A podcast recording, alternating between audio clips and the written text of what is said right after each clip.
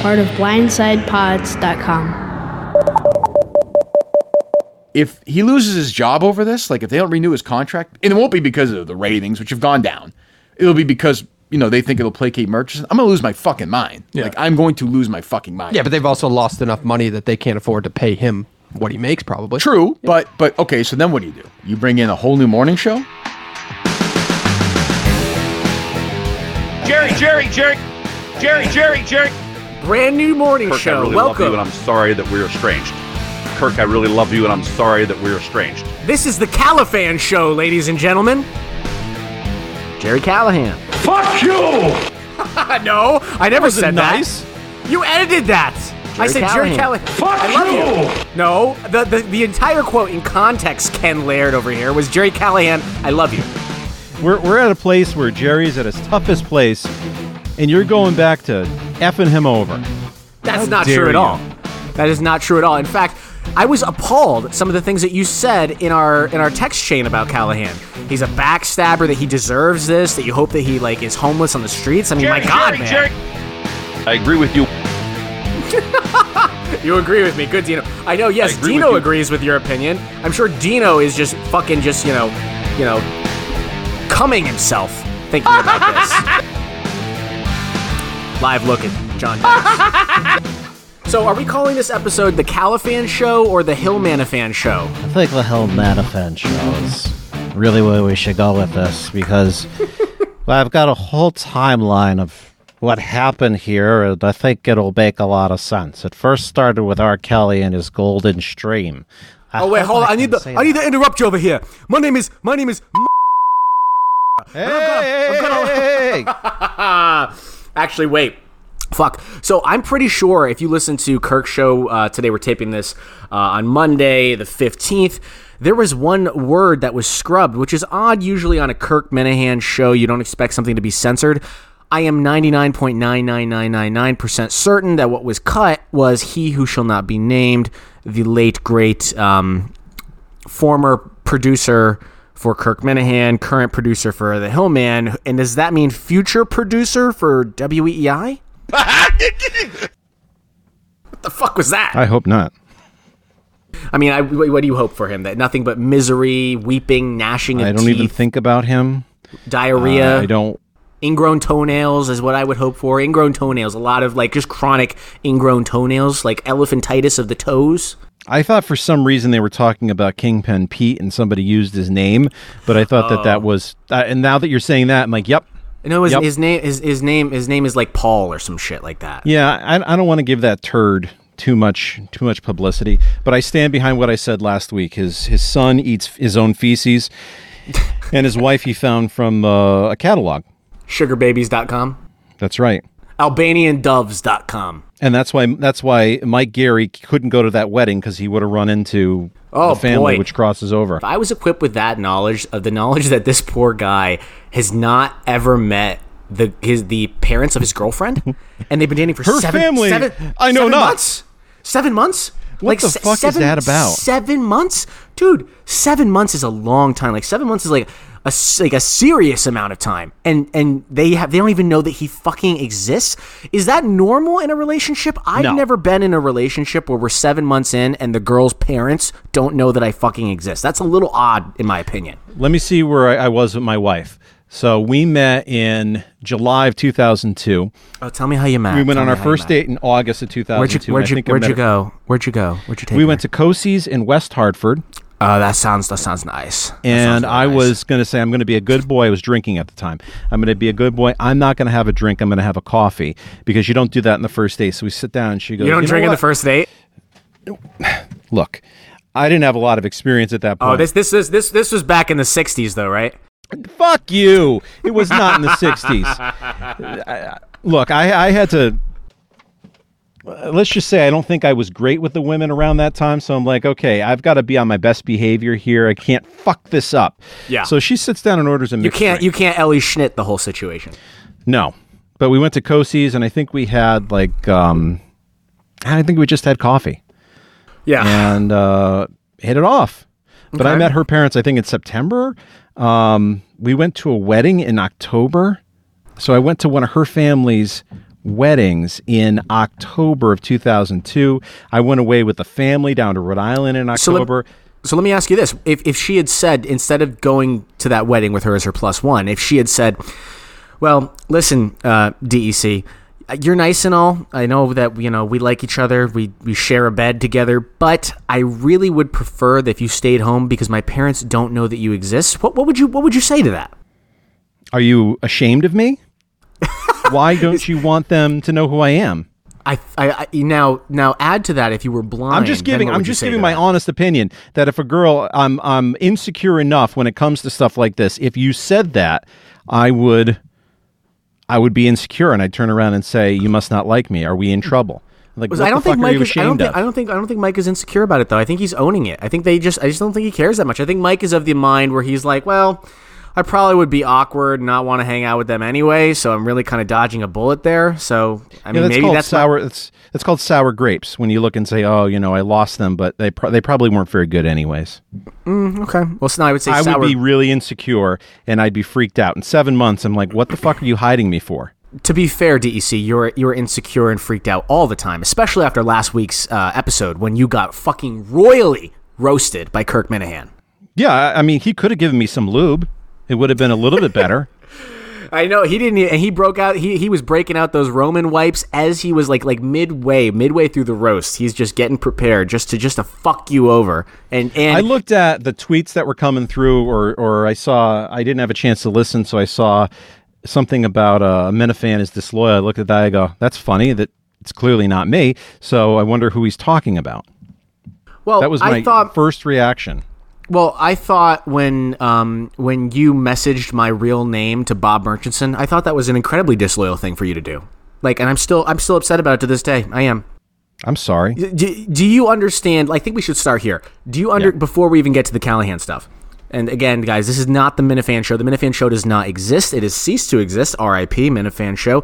This is the Callahan Show / what do we call it? The Hillmanifan Show with Danielle Murr. Okay, the Hillmanifan Show, or the Callahan Show, which however you want to put it. You got eviscerated because of, I guess, what you would claim to be is a miscommunication. Am I understanding you correctly? I was ball-busting Cullinane, as I like to do from time to time. The problem that I had is going back to the tweets. They just weren't funny and they just weren't clear. There was a tweet that I had that was far worse that I put in. I'm thinking of not listening to the show anymore because of today. Because of the thrill ride. Because of the thrill ride. I was jumping in and people were jumping in on Cullinane. Now, can we pause for a second? Yeah. This is a guy that you were fucking vehemently trying to get on our show. So it's not true. Yes. Oh, my fucking God.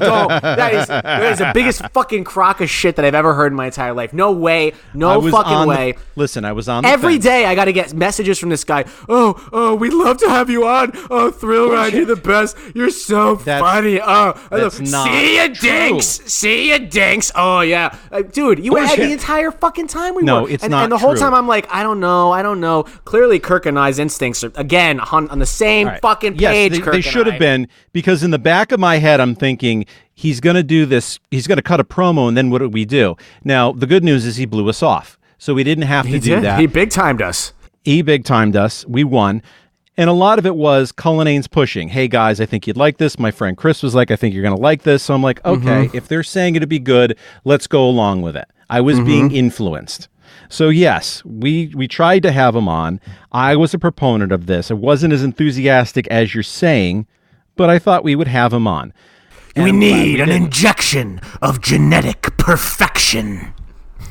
But I think that's a good point. Like, what do you do with him? You don't want him in his regular voice. What do you do with him after 5 seconds? So, Garrett, tell me about your job as a real estate broker. That must be a very I gotta tell you, these bitches out there. Like, how do you think that was gonna go on our show or on Kirk's show? So you wanted him on our show, and you're giving Kirk and Cullinane shit about trying to get him on there. Two-faced.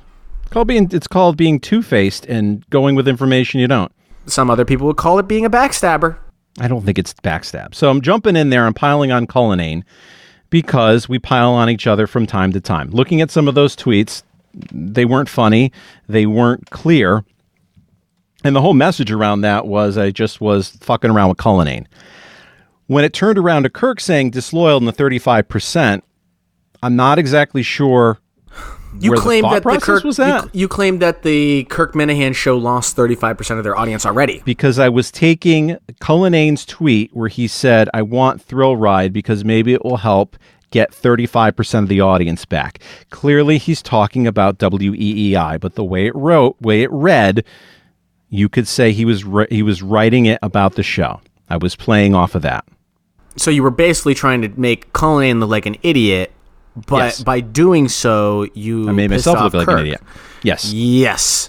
Still probably not the best to joke about. I think that, I don't know. I don't think Kirk is... Lesson learned. Hey, well, DC, I don't know. Kirk has usually never been sensitive or concerned about ratings before. Never once. No.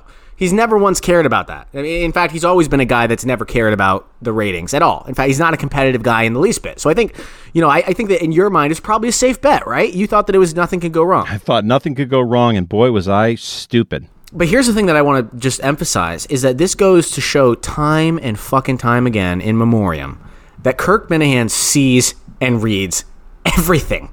Everything. Yep. You think you tweet like 20 times or something like that, and you think that there's something that got buried that he's not going to see. Nope.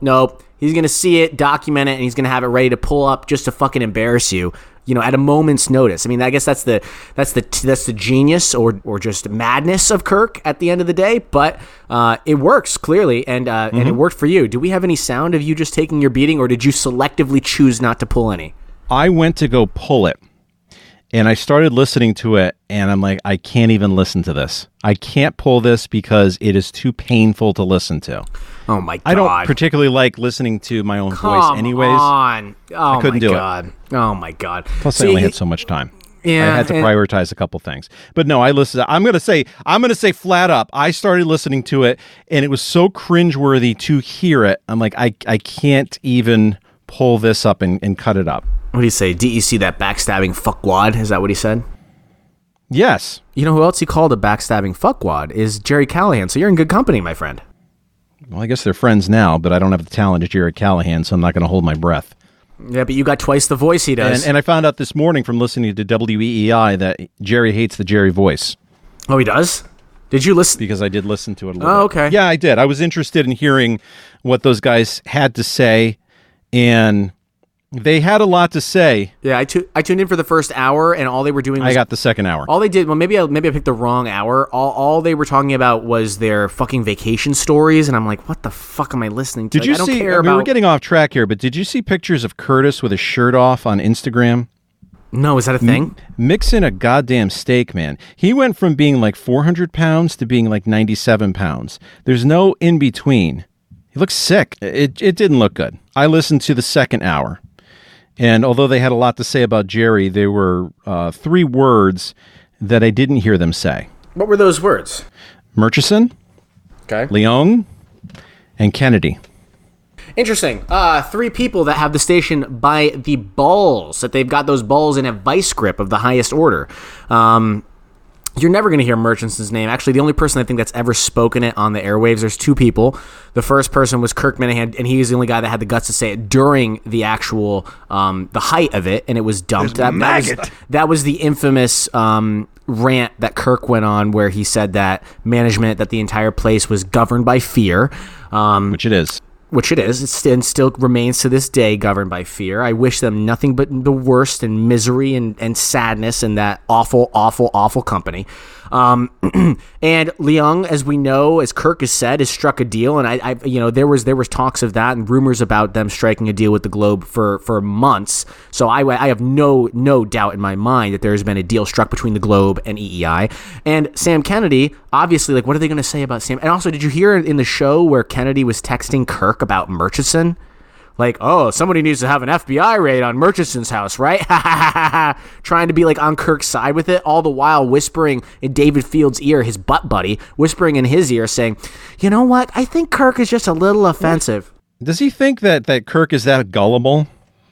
I don't know. I think he thinks everybody who's in the media is a jock sniffer and would take whatever a guy who runs the Red Sox. Oh my God, I'm getting a text from the guy who runs the Red Sox. This must be exciting. I'm going to take whatever it is.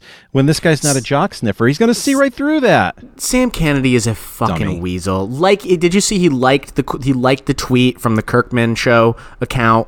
Where I think we tweeted something to the extent of, any of Kirk's enemies are welcome on, and we tagged all of the enemies. We tagged Long and we tagged Kennedy, and he liked it. He just fucking liked it. It's still up on his account. Same deal, same passive-aggressive bullshit. He's playing a game. You know, but it's the same bullshit that you see from David Field, right? David Field is the CEO of that failing, sinking ship of a company there, Entercom. The guy who, Kirk, great point by Kirk today, where he talked about how this fucking genius had both stations. He bought the CBS station in the merger, and he already had Entercom. So he could have picked and choose and said, maybe we'll take half and half. We'll take the Celtics and we'll take the Red Sox, or we'll take the Patriots and Red Sox on EEI, and we'll give the Bruins and the Celtics to the hub.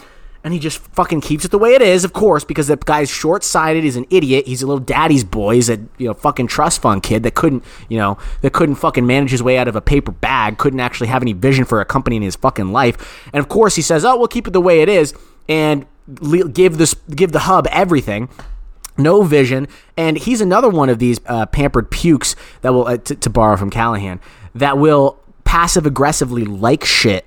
Do you remember back in the day where he liked something by Corporate Callahan, where it said maybe we should? I think somebody. I'm not sure he knows that Corporate Callahan's not Jerry Callahan. Well, somebody tweeted something to the extent, well, maybe that's why he got fired. Maybe someone should clue him in there.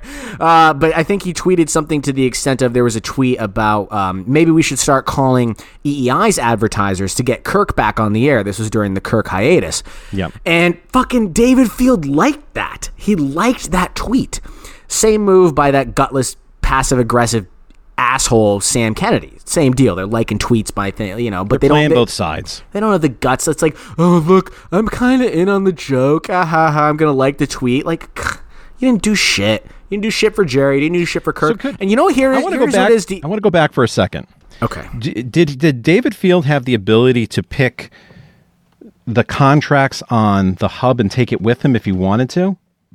I assume so. It's the same shit. It was the same company for a period of time.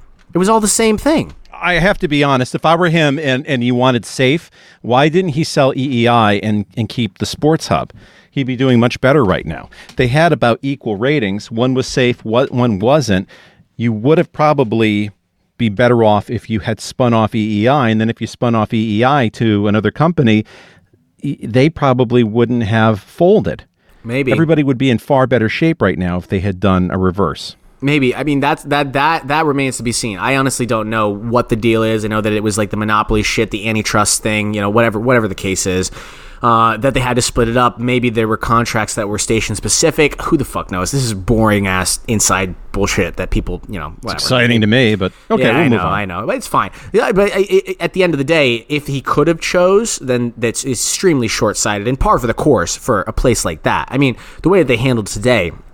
And before we get into the Callahan shit, I mean, I got to say, as somebody who's a listener and has been a listener and a fan for a long time, I started listening to that show, to Dennis and Callahan. I started listening to it back when I first went away to college in I went away to school in 2009, and I would seek it out. That's about when I tuned in. And I would try, and I would listen, because I would always miss being in Massachusetts, miss home. I went to school in Virginia, so I'd want to tune in and listen, because that would give me like a taste of being home again. It wasn't the sports shit. Same thing with like Howard Stern. Like, it's like I don't care about like the strippers and the tits on there. That doesn't matter. It was the bullshit and it was the gossiping. That's what I like, the inside stuff. And I never listened to it for the sports. In fact, I remember listening. That's when I would tune out. I remember, I would listen between classes, and I would listen to, the midday show, which I'm trying to think at the time. Maybe that was when Ben's was there. And it was 2009. It was still Dale and Holly. Yeah, maybe. But if it was later, it was probably Ben's. Ben's was the first. I was the first guy who got blocked by Ben's when he came to Boston. I went fucking nuts on him. But the thing that I realized is that listening to that station is that everything was set by that. If we're going to think of it as a waterfall concept, the top of the waterfall is the morning show, right? Mm-hmm. It sets the tone for the whole day. Everything is a reaction in some way, except for, you know, some of the fucking, you know, tree trunks that have broken and fallen in front of the waterfall, like fucking Dale and Keefe, that won't talk about anything that the morning show does. But it was always set by the tone and tenor was set by the morning show, and that is it is, you know, for 20 years you had Dennis and Callahan, then you had Kirk and Callahan, that was great, and then we had, you know, the worst iteration of it, admittedly, was Mutt and Callahan. But it was always, there was still that common vein and tone of angry, biting, parochial, infighting, sports and politics. Lots of politics, lots of culture. Yeah. Hybrid. And that's fucking gone. It's over.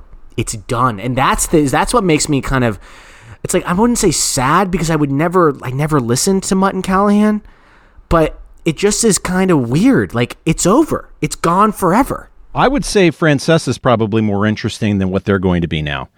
The Fan totally bores the shit out of me. They've got to be more interesting. 98.5 The Sports Hub is infinitely more interesting than what they're doing. Oh, God, Greg Hill. And that's a terrible thing to say. Greg Hill, by the way, who is... Zolak is more interesting than what they're going to do. Did you see how thin-skinned Greg Hill is on Twitter, clapping back at everybody saying, why do you live in your mom's, your mom's basement? Like, I can't understand, Greg, why you guys would be so upset about this. I'm not even going to mention that I pushed a guy who was there 20 years out the door. Greg Hill, by the way, who by all accounts is a massive dick, total asshole, treats his underlings like shit, doesn't like 28 of them.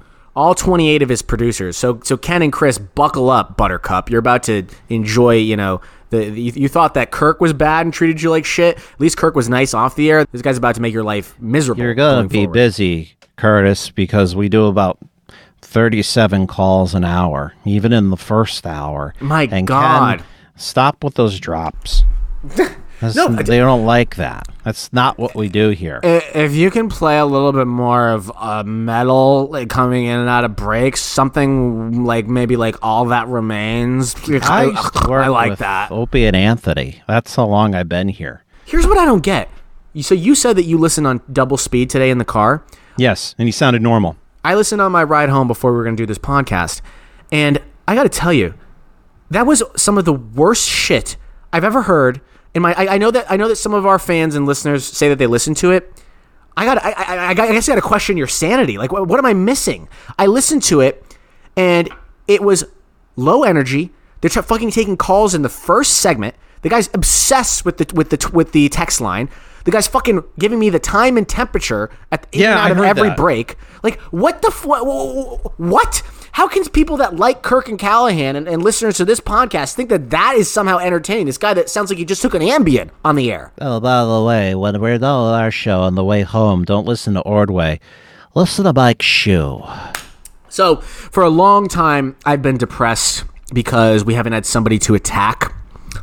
I'm going to love the Hillman era, because it is just such... Kirk asked for mockable, bad radio. I mean, my God, you need to listen to some of this stuff. You talk about mockable radio, and then especially when they get, you know, though. Here, can I tell you something, DEC? So I think in another life I could have been a radio consultant, and you know, why do you think that is? Why do you think I'd be good at a radio consultant? You would not be good at a radio consultant. You know why? Do you think I would be good? Why would you think I would be good? No, you would not be good, because you have friggin' talent. No, I don't have talent. Why? But you know what I have is I can check boxes. And you know what we need for a successful morning drive sports show? We need a couple things. We need a guy who's a good one share, who's an established host, maybe a bit of a yucker. Doesn't have to be, though. Maybe we'll go with somebody with a little bit more nasally. Then we need a woman. And then I have to talk about sports, because the people on Twitter this weekend told me that because I have a vagina, I couldn't possibly know anything about sports. What was that? Who is that? Is that Danielle? No, but it's not because it's not that. It's not that. Oh my God! There's plenty of girl. That's such a you're already playing that card. There's plenty of women that know a shit ton about sports. There's plenty of women that know a lot more about sports than me. So stop playing that card. That's such bullshit. Nobody's ever heard of Trini Kuznarek. She was never on the morning show. Yeah, that is such bullshit. Yeah, Trenny could come on. She could talk sports with the best of them. And she, you know, anyway. So that's what you need. So you need a one chair. You need an established radio guy who's been in this business for a long time. You need a woman, and then you know what you need. This is the kicker, right? This is the secret sauce, DEC. A professional athlete, ex-professional athlete. That's a fucking show right there.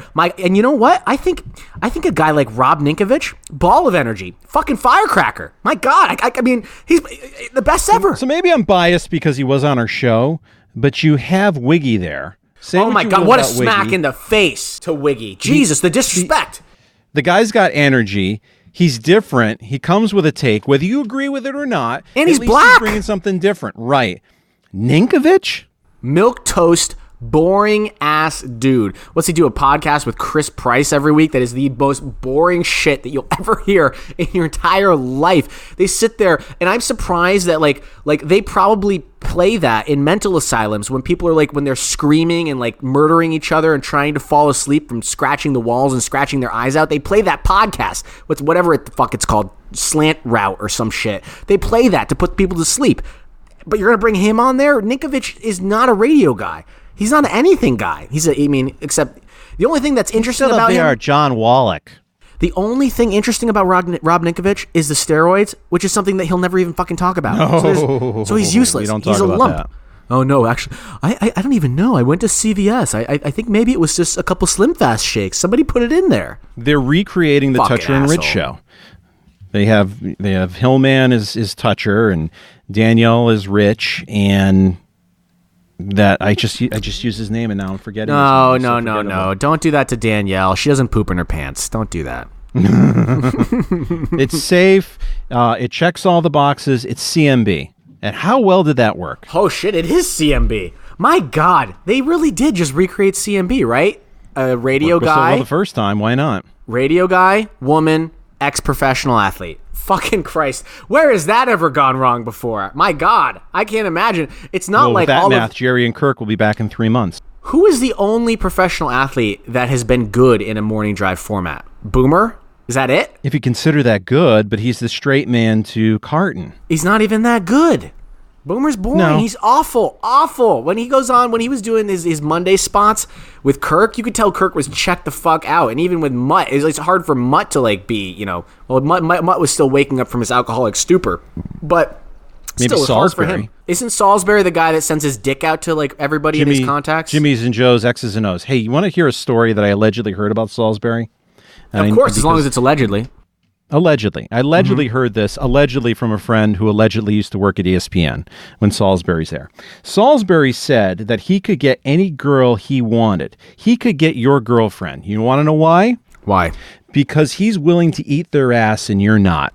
Okay, bro. Well, that's not. It's 2019, so let's back up there, bro. I mean, hey, we're all Barstool fans here, and some, you know, so not that impressed there, guy. Not that impressed. Are you into that, DC? Is that your thing? No. A little ass eating? No. No, not your thing? Speaking of that, have you heard like the Marsha Cross story? Marsha Cross from Desperate Housewives? Why are you changing the subject already? No, this is part of the subject. Okay. All right. Go ahead. She was diagnosed with anus cancer. What? She was diagnosed with anal cancer. How does one get anal cancer? Well, they said they traced it back to her husband's throat cancer. What? I'm very confused. They traced it back to her husband's throat cancer. Her husband's throat cancer. Okay, but here's my problem. Same genetic markers as her anus cancer. So how did he get it? How did she get it? Okay, what from ass eating? Is that what they're saying? Yes. I don't think cancer works like that. Cancer doesn't work like that. Apparently it does. HPV. I don't think cancer works like a cold sore. Like look, it's like I read it online. You coughed on me. I caught the cancer. God damn it! I fucking caught the cancer. You shouldn't have sipped out of my straw. God damn it, DEC. Like so what it was the on fuck? Topic. It's ass eating we're talking about. I don't believe that for a second. That is TMZ clickbait bullshit. There is no way on this planet. You know who's really into ass eating? Who's that? Oh. No, Dino is actually into like pregnant girls and dressing 96-year-old women. Yeah, well, hey, don't say that about his mom. That's mean. She's, you know, Gail's enjoying the retirement home just fine. And she, and she can still get up for her 7 a.m. tea time. Jesus. I think back to that picture of his poor mother just sitting there, just like slouched in that chair with, you know not conscious. Unconscious, brandy in her arm, you know, just sitting there like, I mean, I don't even know. It's the most pathetic thing ever. Why would you put a picture of your mom out there like that? That's a good question. Why would you not go to your girlfriend's brother's wedding? I mean, these are all questions that normal people would ask that, you know, some people don't, I guess. Speaking of questions that people would ask, don't you have a friend that saw Dino at his mom's retirement home? What was the deal with that? His mom is in the same retirement community as Dino's mom or his dad, like one of his parents.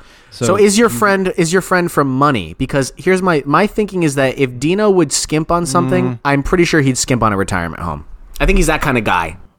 I'm sure my friend has a little bit of money, but he has spent his entire career in radio, granted radio sales, but in radio. He lives in a wealthier part of Rhode Island. But I don't know. He's from radio. He can't have that much money. So it sounds like Dino's got his mom shacked up there, in the sticks somewhere. And we got Tapioca Tuesday. No, I don't know. I agree with you. So we're way off track here. What do you want to do next? I think we're way on track. I think this is great. We're talking about analingus. We never even finished. What other podcast is going to talk about analingus here? We're setting the dialogue for the city, baby. We never even finished our ass eating conversation. So you're not willing if your wife was like wife was like DEC, like you're going to town. It's after a shower. We're all clean. We're all cleaned up, and she's like, she's ready to do that. You're not going to do that. You're not about it.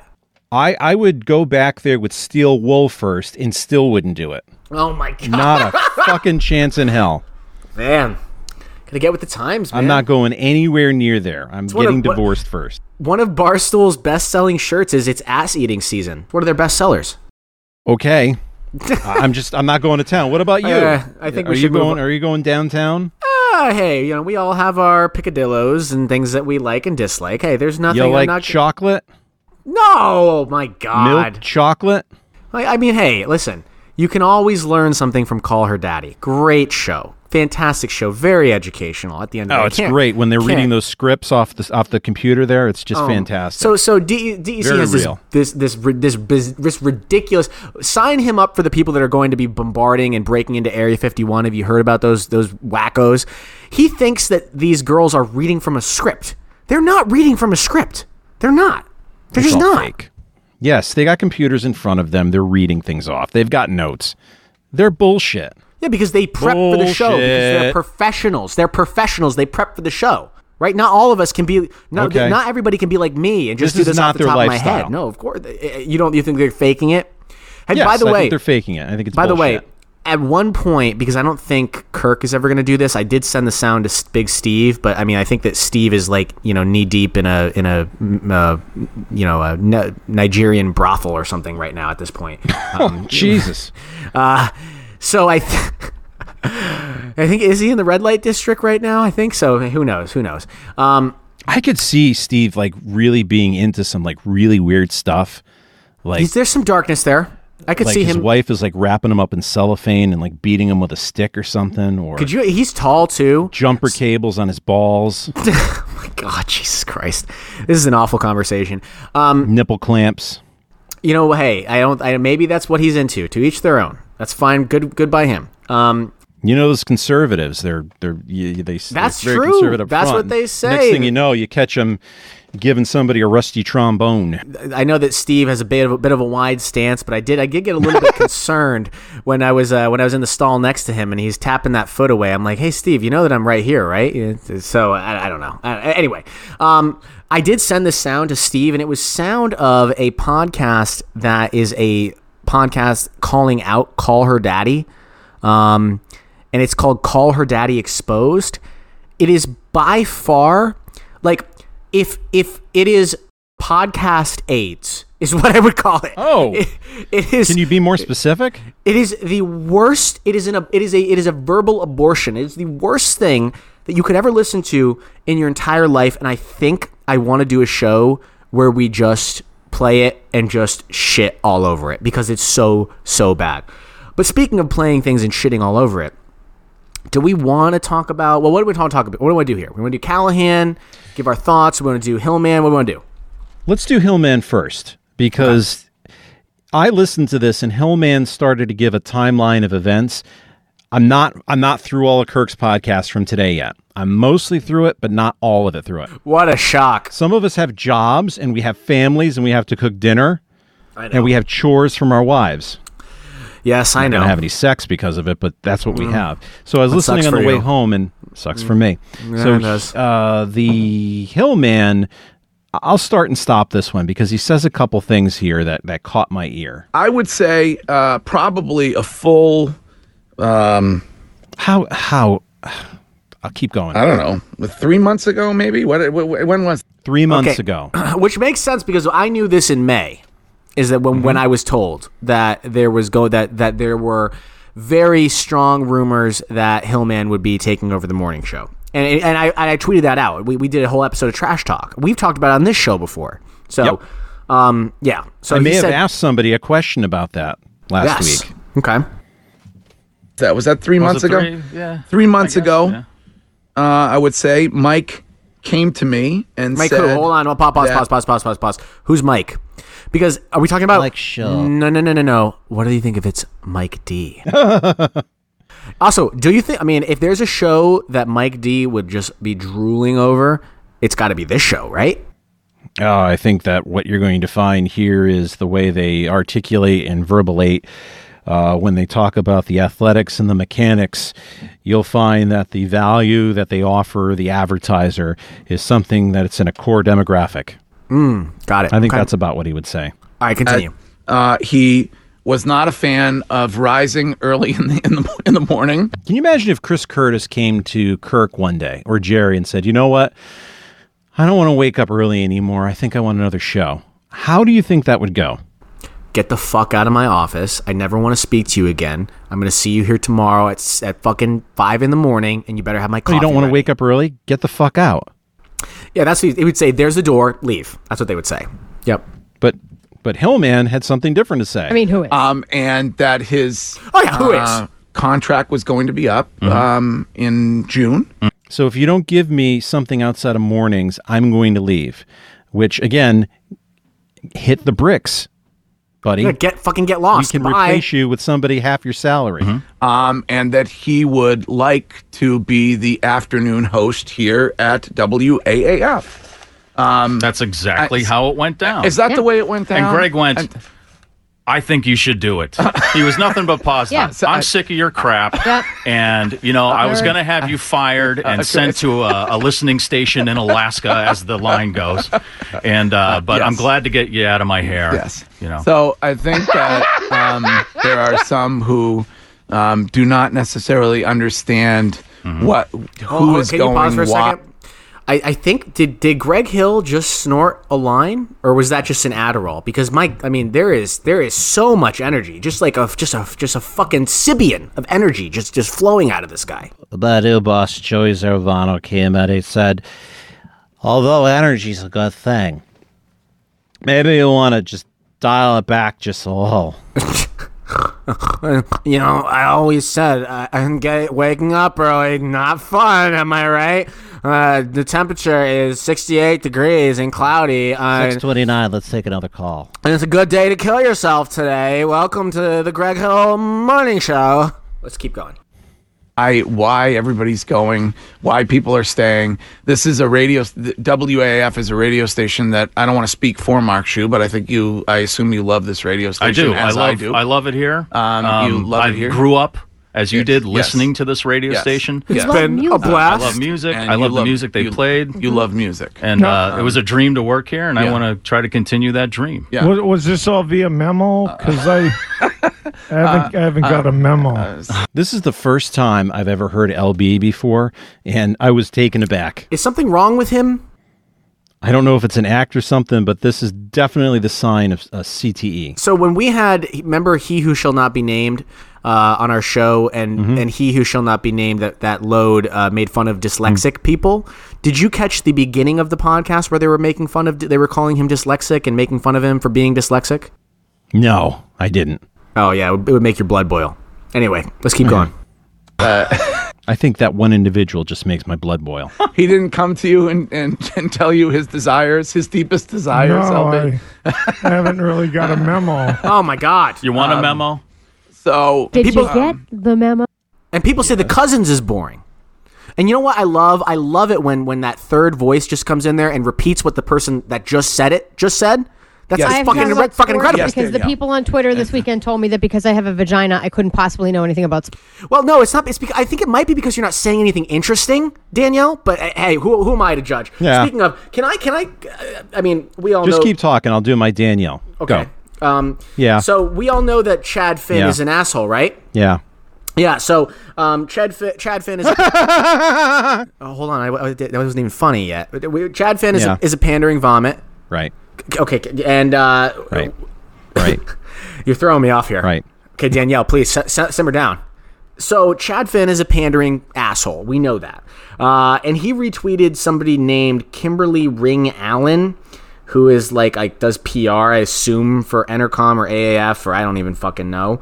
And the tweet was as follows, quote, "Lot of talk about the changes on the WEEI morning show. What upsets me is that not enough is about Danielle Murr becoming the first full-time morning drive co-host on that station since it first went on air. My friend, I applaud you."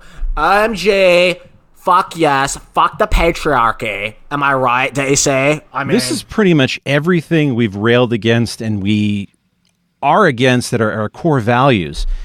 And that station that we used to love is now that.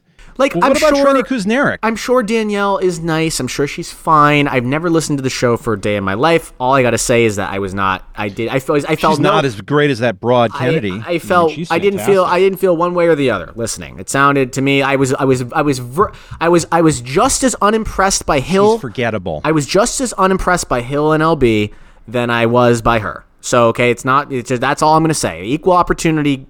It wasn't that I was impressed by LB. I was startled. I was unimpressed is what I said. I was just as equally unimpressed by all of them. They were all extremely unimpressive. And are you ready to let your blood boil? Well, here's the thing with so Chad. You didn't even say anything in your column about how, like, he didn't actually come out and defend Jerry. He didn't actually come out and criticize Entercom. He didn't actually come out and say that he deserved better. He danced around it because he's a coward, because he's a puke, because he doesn't know anything, and because he doesn't have the balls to say anything or take a stand for anything, because that's who Chad Finn is. At the end of the day, it's not Callahan who's the survivor. Chad Finn is the survivor, and Chad Finn just goes, he sticks his finger up his ass, and then he feels whichever way the wind is blowing, blows the dingleberries off of it, and then he figures out what he's going to do next. And if that's sucking up to Tutcher and Rich, if that's criticizing EEI, it's whatever his corporate overlords say. He doesn't have a thought in his head other than, oh, I'm going to block anybody that is mean to me or is a fan of Kirk Minihane. And then he sees, oh, a woman is going on there saying that it's the best thing ever that this Danielle chick is now on there, and that's the most important thing. Oh, he's got to retweet it. I mean, why is that? Trenny was on there. Kirk brought Sue O'Connell on there. Sue wasn't on EEI, but I get your point. We brought women on there. Can it just be a good show? Like, can it just be a good show? Can you just be like? No, it can't be. It's got to be about the demographics and the story. The content be damned. That's secondary, if not tertiary. Oh, Jesus Christ! All right. So what was going to make my blood boil? All right, so this was caller 27 in the 6 o'clock hour. Oh, geez. Wanted to call in and say. Texter from the 207 says, yeah. Okay, so go ahead. Oh, we got to talk about your TPS. All right, well, that's not what I want. I think one of the biggest benefits of your show relocating to WEEI is we all know the generosity of your listeners, right? Yes. How much more do you think the Jimmy Fund is going to get now? When all of us are now listening to some of the stories that have been on WEEI. So now that the Hillman is on, and we know how generous this audience is, because of the generosity, we're really going to make the Jimmy fun. It's not as though they had somebody previously there 20 years who actually had cancer, or a co-host who had two parents who had cancer to make it real. Nope. The generosity of these guys who listen to the Worcester station are really going to make it. Can I tell you this big? This is the striking difference that I could perceive. Greg Hill literally fillets every single drip, boring ass caller into that show. The guy, like, he literally, I didn't think it was possible over the phone, but Greg Hill must have, cut his teeth as a phone sex operator, because my God, he makes these callers just come in their cars. It's dangerous. People are crashing left and right because Greg Hill just fillets these callers. Like, he gives them such a false sense of self-importance, to the point that a caller called in was like, "Oh wait, oh Greg, don't dump it yet. I'm not done. Don't dump the call yet. I'm not.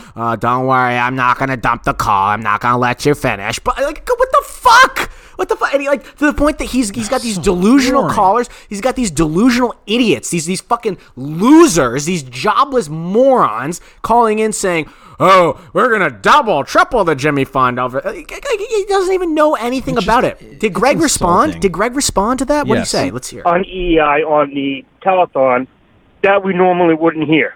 I would hope that is a benefit of this, and that what that station and everybody there has done with that Jimmy Fund telethon is extraordinary, and so I would absolutely hope that it makes a huge difference. It's going to make a huge difference. Jesus, wow, fuck this guy. So I'm listening to this whole hour because I want to. But I guess I guess what I would say, in fairness, what's he supposed to say? No, I hope they get less money. So I get that. I think it's more so just the caller. Like, what a moron! What an asshole! Well, somebody screened that call and put it on. Oh, I wonder who that could be. I wonder who is a call screener there. Callers only go on the air to make the host look good. So they're going to line it up. There's a guy that I think does some of the call screening. It's funny. His phone headset kind of smells like dog food a little bit, but I don't know who it could be. Bang on that. Yeah. I agree with you. It's been amazing radio. It has been amazing radio. Not so far with that. So here's what I listened to Hillman for. I listened to Hillman because part of the story about him going over is that another guy, so Hillman's been there since he's 18. He must be 50. He's been there 30 years. Part of the other part of the story is that the guy he's replacing has been there for over 20 years. Is there any conversation around, I'm moving from one place to the other? Part of the story is I'm replacing a legend. I'm going on a better signal. Did he? I only listened to about 45 minutes. Did he even touch on Callahan? Never. Wow. And this goes around the Twitter victory lap that he did. Anything interesting happened today? I just signed a new 5-year contract. But this goes back to what people have always said about him, is that he's a me first guy. That's exactly it. He's a me first guy. He doesn't care about other people in the industry. He doesn't even have the decency to understand or pay homage or just tip his cap to what Callahan has done. And that, to me, is not replacing just some guy who was there for a little bit of time and moved on. That's part of the story, is that there's a seismic shift. This guy Callahan, he's a guy that's so important that we started this podcast, the Callahan Show, to pay homage to this guy. Right. We kept Callahan alive. We did. So, do you have it pulled up, the podcast? Because can you go all the way to the beginning and play just the intro? Because it's just so bad. Yep. It's so I just want people to think, because people are used to the Ken Laird intros where it's, granted, it's that awful theme song and with the little snare drums and the bad guitar, but they would always be like interesting, topical. It would give some a glimpse into the content, a preview. Just hear how bad this intro is to this show. 1, 2, 3, 4. Good morning. Is this Hillman? Yes, it is, Jeff. Okay. I sent you a picture of a girl that looked similar to Cindy Crawford. Yeah. Oh. And you were supposed to do your investigation and find out what her mailing address was, or her email, or her phone number. Do you see? That's pretty wacky, right? What? That's pretty wacky. I'm sick and tired of you guys. The last time you came here, you did the same thing. Get the hell out of here. Oh. Hey, my friends, good morning. I broke my glasses. Get the hell out of here. And now. I need my glasses. Broadcasting live from beautiful, safe Brighton, Massachusetts. What's that? Then they brush it through each and every time. We're not a bunch of Cheech and Chong stoners. Oh, Cheech. Streaming live at WAAF.com. They're making fun of stoners? And the WAAF app. Your dad may live in Minnesota, but daddy lives right here in Stowe. Call him daddy. Completely inappropriate. Call Hill daddy. Is. There is a belief in this country that no one is above the law, and that includes the Hillman Morning Show. And for that, I'm sorry. And you're forgiven. So we're a minute and a half in. It's not over. There's some more. This is so bad. How could someone just endure people coming and berating you? So, DEC, what would you say this show is about? Captain Cable, Greg Hill. In my opinion, there's just like sex and pizza. There's it's no the morning television. Zoo. In no world whatsoever is that okay. Next question. The possibly concussed Lyndon Byers. I just love people. He has concussions pretty much. We don't talk about it, but he does have concussions. Socially awkward newswoman Danielle. From a very young age, she went to sports. Oh wait, I thought camp. She knew about sports. Dudes so she's just a newswoman. Sorry. Oh yeah, yeah, yeah. That's right. It's the morning jab. Take it, Brenda. What's between your legs doesn't define who you are. Next question. And the always creepy Mike Hsu. Creeping is not against the law. My stand-up act was based mostly on material derived from watching old episodes of Star Trek. By the way, we're still going. Next question. We're not close. It's the Hillman Morning Show. I still don't know what the show is about. As the government has said many times, a priceless national treasure. I think it's totally ridiculous. Everybody thinks so. Aw, give Daddy a kiss. Daddy worked hard all day. Thank you for your cooperation. That's creepy. Next question. I'm sorry. That's creepy. Oh, are we almost there? I want you to play the beginning because they're not in the studio yet. Oh, it's still going. Holy shit. It's still going. What the fuck is going on right now? Hey, everybody, welcome to the Greg Hill. Oh, my God. This was on the radio today, people. We are not... You're editing this, right? No. There's no loop here. You're totally editing this. No, this is real. My philosophy is why start on time the last week here at WAAF if you haven't actually started on time. Why put the effort in? Is this what he? Can I ask you this? Does he sound like that every day? Is that what he always sounds like? Yeah. Okay, keep playing. I want to hear what he has to say. Okay. Anatomy of a bad podcast. You should keep playing it. Time for 29 years. Well, that's my motto. Is that your motto, LB? Yeah, motto is late is good. Okay. Well, welcome to your show.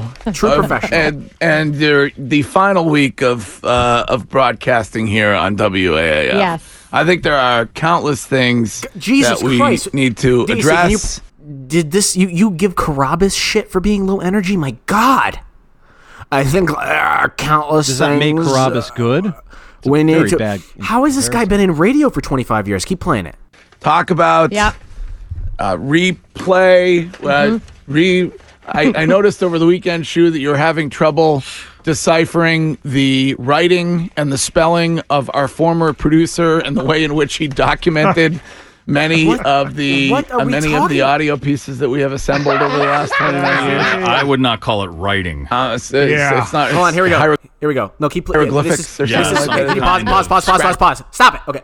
This is where I think you're going to get mad because this is where he makes fun of people with dyslexia. I just love that in my morning show. Chicken scratch strange, or something alien like pattern. Yeah. I should have used that excuse. But your handwriting's neat. I'm dyslexic. Well, fuck you. That was your excuse, LB. Your excuse. Go keep going. Fuck you! Do I have to? This was always that you couldn't read your own writing in your sports report. Is that dyslexic or dyslexia? I think it has something to do with pen. I think they call it penmanship or something like that. Who learned how to write? All right. Yeah, I will give you the number 6177. I find in radio these days, these guys who have been there, they hang on long enough. The audience gets stuck on a station. They're used to somebody being there, so they just stick around. Plus, everything else is so bad. Keep in mind that Carlson McKenzie, one of the guys molested Kirk, was beating EEI. That when Kirk left, they got a lot of that audience. Why does Greg Hill just sound like he just finished masturbating and he's like got a cigarette, like he's like out of breath because he's like smoking a cigarette right now, and that's he's got like a sound? Slice of pizza in his. That's why does he sound like that? That's how he sounds. So you're overthinking this. This guy is on there because he goes on every sales call. He's not going to be confrontational. He's going to do it. Look, management said, I got to move station. So this is the way the business works. You work for a company. You got to do what the company says you got to do. So he's a yes man. He's an ass kisser. Absolutely. He's Mark Hannon's type of guy. Okay. All right. Well. Now the piece of shit underlings that are going to be underneath him are going to feel like pieces of shit. I feel bad for Chris Curtis. You think they're gonna be sticking with him, or you think they're gonna go be moved to other shows? Nah, they'll probably stick with him because he's lost Mike Shue, so he needs somebody in there. Yeah, but where else are they gonna go? Their roles are going to be diminished, I would say, right? Well, Curtis is now the executive producer there, so I guess he could go to the midday show and they could screw over. Well, Paul's not there anymore. They could screw somebody over, the wrestling guy. Well, no, Rossi just left, I thought. Oh, he did? I think he's gone now. I think Jason Rossi left. Oh, good for him. I mean, hey. I feel better for him now. I feel much better about him. Somebody's got to talk about Thrill Ride. I'm never going to talk about Thrill Ride again. I'm never going to go into that avenue. Yeah. Everything is great. Kirk is wonderful. I'm loyal. I hate Murchison too. I love Jerry. Speaking of Murchison, are you halfway concerned that now that he's won, he's going to turn his sights onto small-time prey like us? We don't have any advertisers. Yeah, but he can still try and make our lives miserable. I mean, he could. What control do I have over that? Nothing. I wouldn't want that to happen. I think he's an asshole. I think he's a evil person, in my opinion, allegedly. Mm-hmm. But what's he gonna do now? What is this guy gonna do? Like what? Like if here's what I think about it: if Hitler succeeded and he ushered in the Third Reich, what is he? Does he just wake up the next day and have some blueberry pancakes and just like? All right, well, I did it. Like, he's going to be like fucking Thanos and, retire on like a planet somewhere and, grow a beard out, his retirement beard. Like, what's he going to do?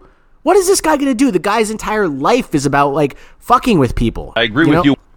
So what is this guy? What's next? Hey, Bob, I just got to ask you this question. Well, who was he screwing with before? Well, yeah, Bob, I guess he was screwing with the local politicians. Or, people like Featherston. Yeah. Well, but Bob, what's next for you in your journey of fucking with people and being an asshole? What's next? I don't know. I hope that it's not us. It could be Kirk. I think he may set his sights on Barstool and be contacting Roman. That would be so going after Barstool in general, maybe hooking up with Curtatone and just start writing down their advertisers and the things that they're doing and sending stuff out to the press, because the press would love to write stuff about how evil Barstool is. Yeah. So maybe he starts listening and he starts, sending audio clips to... Dear Roman Swipes. Yeah. Thoughts on Callahan. What are your thoughts on Callahan now that he's gone? I feel terrible about this. Yeah? I do. I just feel bad. If he got screwed, he could have left, but it's a case of, what's he going to do? He was in a bad situation. He made the best of the bad situation, but he got screwed. Jerry's a great guy, and I've always said that. I've never said anything different. I've always Jerry Callahan. Fuck you! I've always that's clearly fucking edited. All I know is this: is you said that he stopped following you and he started following me. Well, no. Does it make me a drip? It probably does. That he prefers me over you. I mean, maybe. I mean, that's kind of a passive aggressive. Only a passive aggressive fuckwad would do something like that. But no, Jerry Callahan is a great guy. I actually do like Jerry Callahan. Again, I've never said anything otherwise. I think that he's always been a guy. Jerry Callahan. Fuck you! And super. I don't even. Do I sound like that? My God. Yeah, no, you sound worse actually. Oh, sorry. Fuck. Yeah, I put a little compression on that one. Oh God. No, thank you. Yeah, I think that. For me, the thing that sucks is when I found out the way that they did it. That they did it on a Friday in the summer, that it was made clear, because what I was told was that it was after the show, and obviously we know that this is how it went down now. They came up after the show. Reamer was there. A couple other people were there, and they were asked to leave. They broke the news to him, and they basically gave him the impression that He could come do the show Monday if he wanted to, but the sense that he got that they did not, they would prefer if he didn't, which is obviously nobody wants to feel that way. And then you have that combined with the press release, which I know that which Kirk made fun of today, but I guess, you know, to a guy like Jerry, that's important. And they don't have the courtesy or the decency to include him until the sixth fucking paragraph or whatever the case is. I know it was a radio bit, but when he was there 20 years, he was passively aggressively talking about, "I didn't even give me a cupcake here. It did nothing for me." I mean, so it's par for the course, really. Yeah, but it's you know, art imitates life, right? And clearly that's what happened here. We've got his exit, unceremonious. He's gone. Said, "Here's a box. Pack your shit and leave." And for a guy like him, a guy that has been that really created something with, I mean, because obviously, I mean, Dino, whatever. I feel like I never when I would, even when I listened to DNC before Kirk got there. Or when even Kirk was filling in, it was, I mean, Callahan was the guy that really was. Dino was better. I go back to 2008. Really? Dino was more motivated and he was better. Although I've been pulling all of this audio and throwing it up on our YouTube channel, and I'm listening. Like, oh my God, I used to like Dino. Oh my God, but Callahan with the red meat and everything was great. He is like tofu. He can make Dino work. He can Kirk helped make him work, but he can work with anybody, not Mutt, but he made Dino sound interesting. Do you think this is Mutt's fault? No, it's management's fault for putting Mutt in that situation with him. He's not a good partner for Callahan. You just can't throw anybody with him. Mm-hmm. Mutt should not have been in that position. Yeah, no, that's fair. I don't think Mutt should be in there. I think that. Do you think you could have a successful show with Ken Laird and Callahan, with Curtis and Callahan? It's not going to work. You have to have somebody that he can work with, who he has chemistry with, who has a brain, who can talk more than sports. So Reamer and Callahan, you think would have worked? No, I said that you have to have a brain. Yeah, no, I get you there. I think that I mean. Howie Carr and Callahan would have worked. No, I don't think so. You think that's going to work? Because like Kirk mentioned that today. I don't know. I think I kind of agree with Cullinane where I would be afraid that. I think he wasn't saying he's going to work. He's going to be a co-host that they're going to. No, he's going to be part of his network though, like the Howie Carr radio. Network. I don't see it working. There's just what on AM. AM is dying. Yeah, he's going to go up against Rush. He's going to have a minuscule audience. That's the thing. Because I don't know where he goes. I mean, this is terrible for me to say. I don't know where he goes. RKO? RKO is dying. What is he going to get rid of? Kooner? Going to be his co-host. He loves him. Yeah, but iHeart is the cheapest radio company on the planet. They're going to pay Callahan and Kooner. Kooner's probably making nothing there. What do you think he's making?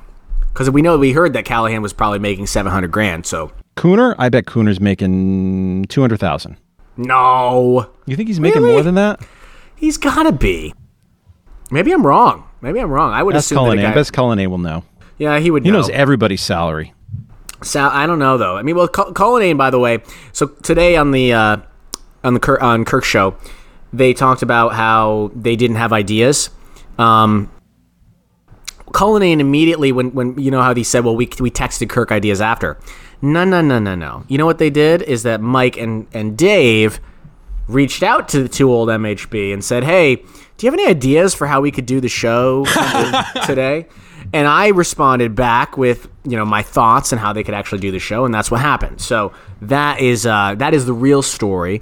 So maybe next time include me on the conference call, and I might actually have some ideas there, guys. Bring something to the table, a little bit. Try just a little bit. This is, you know, it is only the number one podcast in America for sports and recreation, number one or two. It you know. My own ideas, I will make of yours. Yeah. All right. Anything else we need to get to? I feel like this is a long one. So anything else?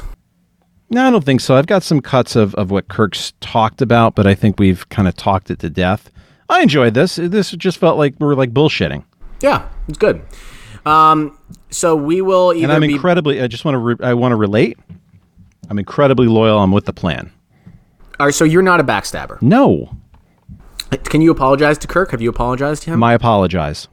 What did you say? I apologize completely and severely.